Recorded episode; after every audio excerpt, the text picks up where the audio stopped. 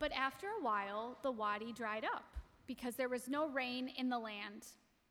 Then the word of the Lord came to Elijah, saying, Go now to Zarephath, which belongs to Sidon, and live there, for I have commanded a widow there to feed you. So he set out and went to Zarephath. When he came to the gate of the town, a widow was there gathering sticks. He called to her and said, Bring me a little water in a vessel, so that I may drink. As she was going to bring it, he called to her and said, Bring me a morsel of bread in your hand. But she said, As the Lord your God lives, I have nothing baked, only a handful of meal in a jar and a little jug of oil. I am now gathering a couple of sticks so that I may go home and prepare it for myself and my son, that we may eat it and die. Elijah said to her, Do not be afraid. Go and do as I have said. But first, make me a little cake of it and bring it to me. And afterwards, make something for yourself and your son. For thus says the Lord, the God of Israel the jar of meal will not be emptied, and the jug of oil will not fail until the day that the Lord sends rain on the earth. So she went and did as Elijah said, so that she as well as he and her household ate for many days.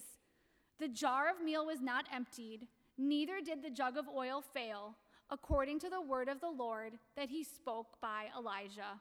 The word of the Lord. Thanks, Amy. Grace and peace to you all this morning.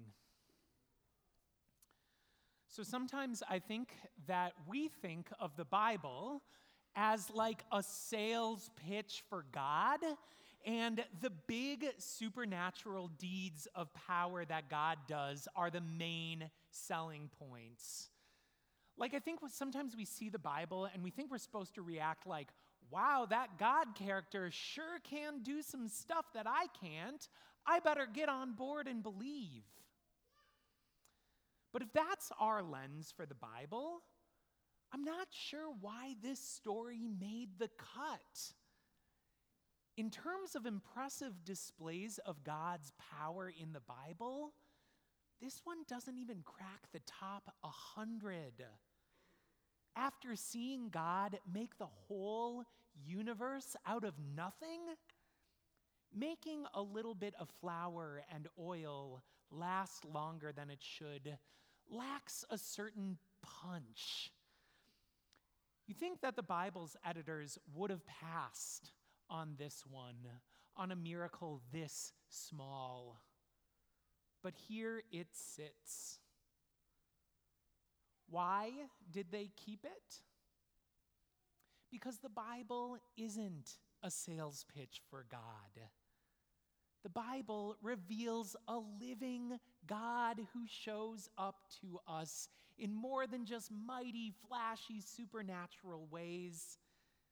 This story is like our story, chock full of miracles, not necessarily the flashy kind, but small, quiet ones that God performs in the human heart. Let's count them. So, Elijah, he's a prophet, and he's called to minister to his own people, the Israelites. But suddenly, God asks him to travel to Zarephath, a foreign land. And in an age of strong tribalism, tribalism intensified by a famine, the first miracle of this story is that Elijah goes. He trusts this nudge that from God more than the rules his society has given him about who is on limits and who is off limits, and he risks expanding his sphere of concern. It's the miracle of wideness. And there's another hidden miracle along these lines. See, Elijah is used to being in the company of kings and military commanders and other big deals. Yet it is a widow that God has commanded to provide for Elijah. And this is an odd choice for God because widows are usually the ones who are provided for, not the providers. Without husbands to earn a living and hold property, widows lived on the edges of society. They didn't have much, they had to receive off of the kindness of others to eke out their survival. Yet it is God who says that it is a widow who will provide for Elijah, and Elijah believes God. He turns away from climbing toward places of power and influence and privilege, and he becomes downwardly mobile to follow God's call. It's a miracle. The miracle of dropping out of the rat race. And this newfound freedom helps Elijah see that God is working in more people and places than he had imagined before.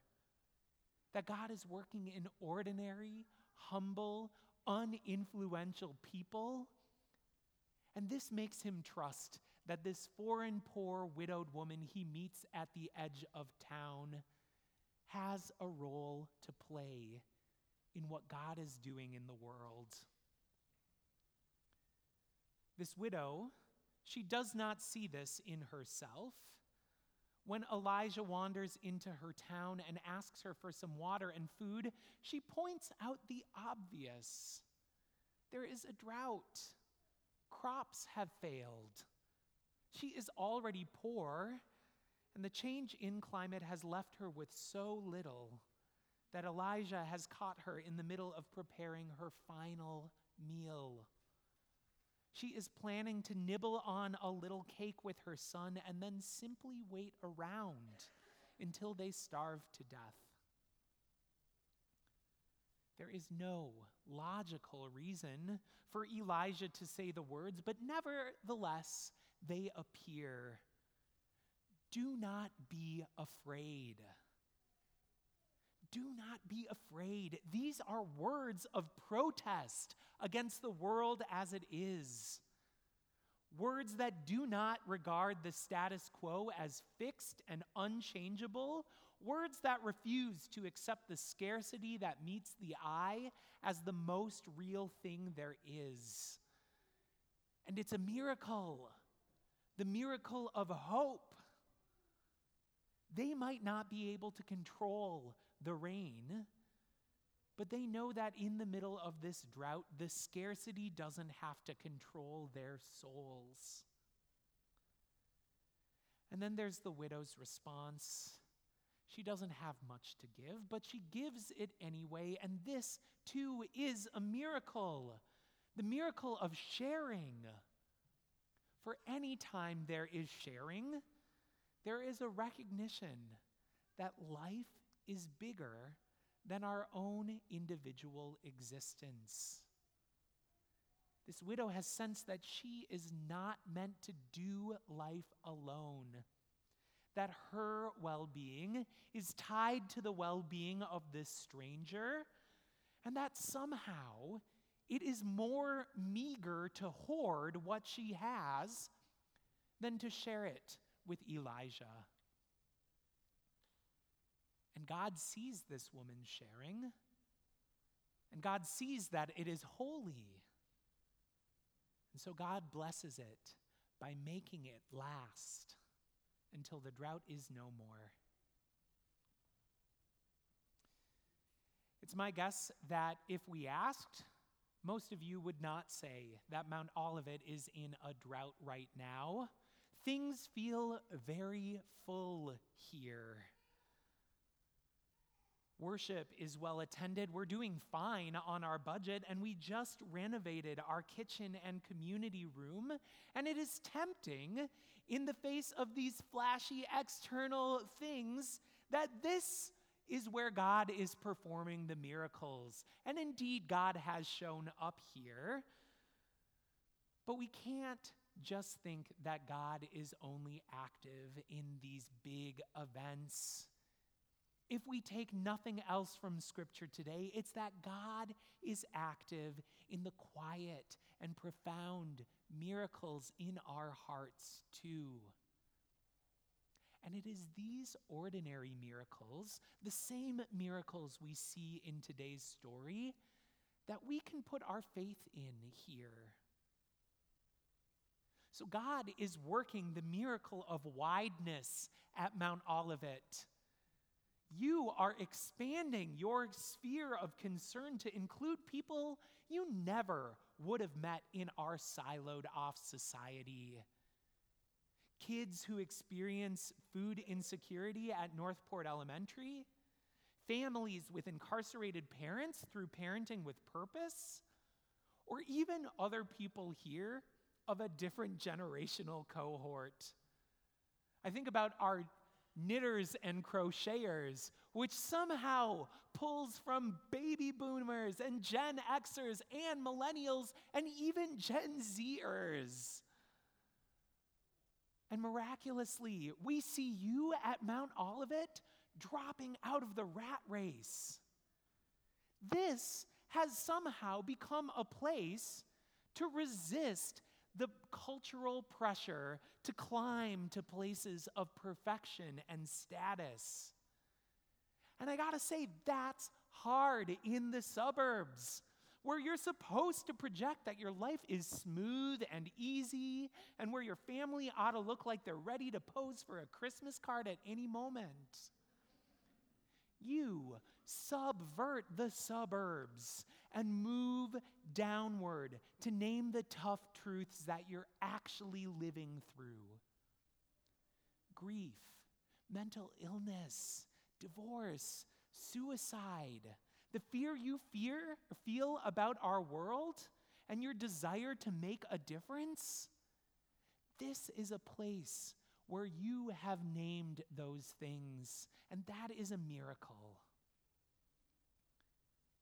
And the miracle of hope, that is taking root here too.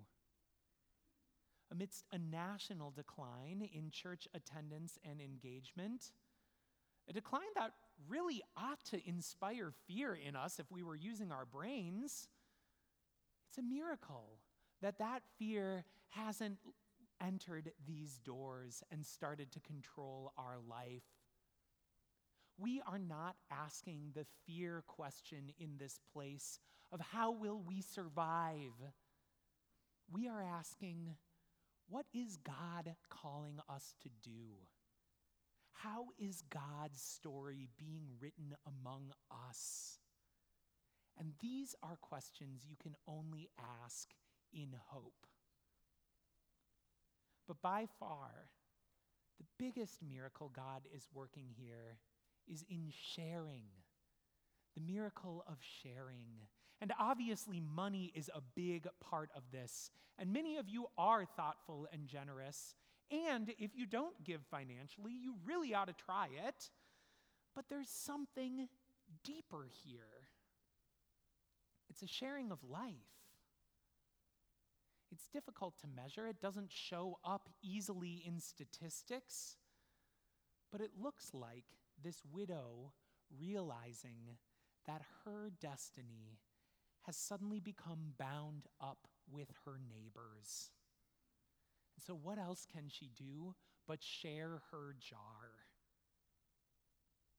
It's this sense of being in it together, of being part of something larger than yourself here, something that draws you out of your silo and your own individual existence, something that puts you on a collision course with God made known through God's beloved community for those blessed enough to experience the miracle of sharing yourself in community here, we know the difference it has made in your lives.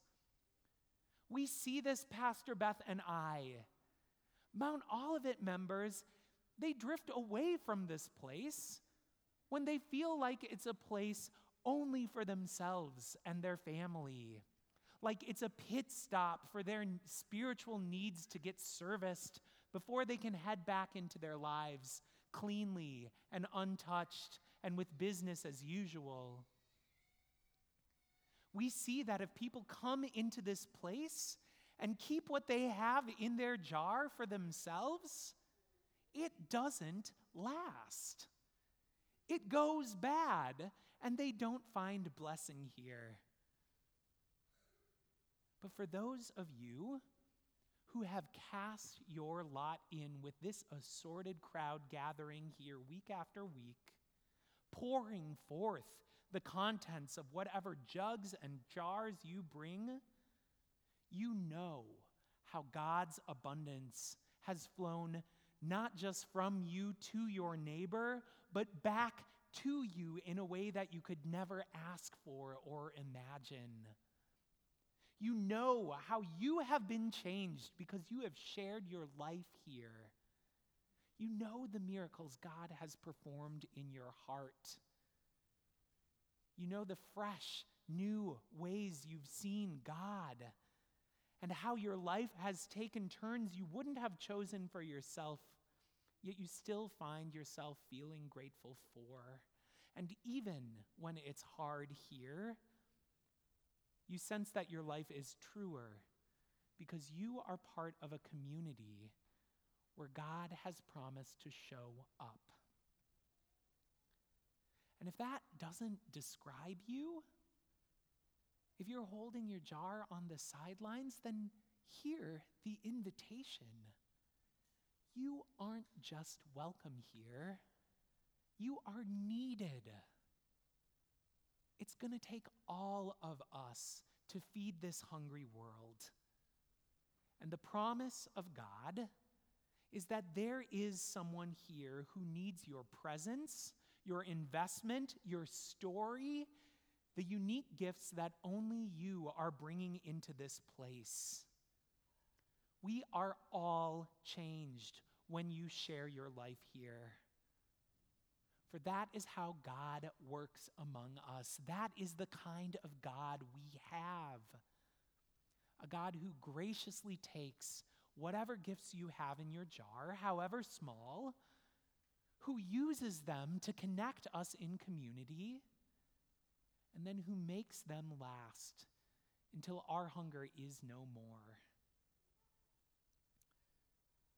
This fall, we are letting you finish the sermon, and we are letting you do this not only by writing on the slips in your bulletin, but then after worship by sharing publicly on the apron in the Welcome Center your response to a question. And today the question is what is in your jar?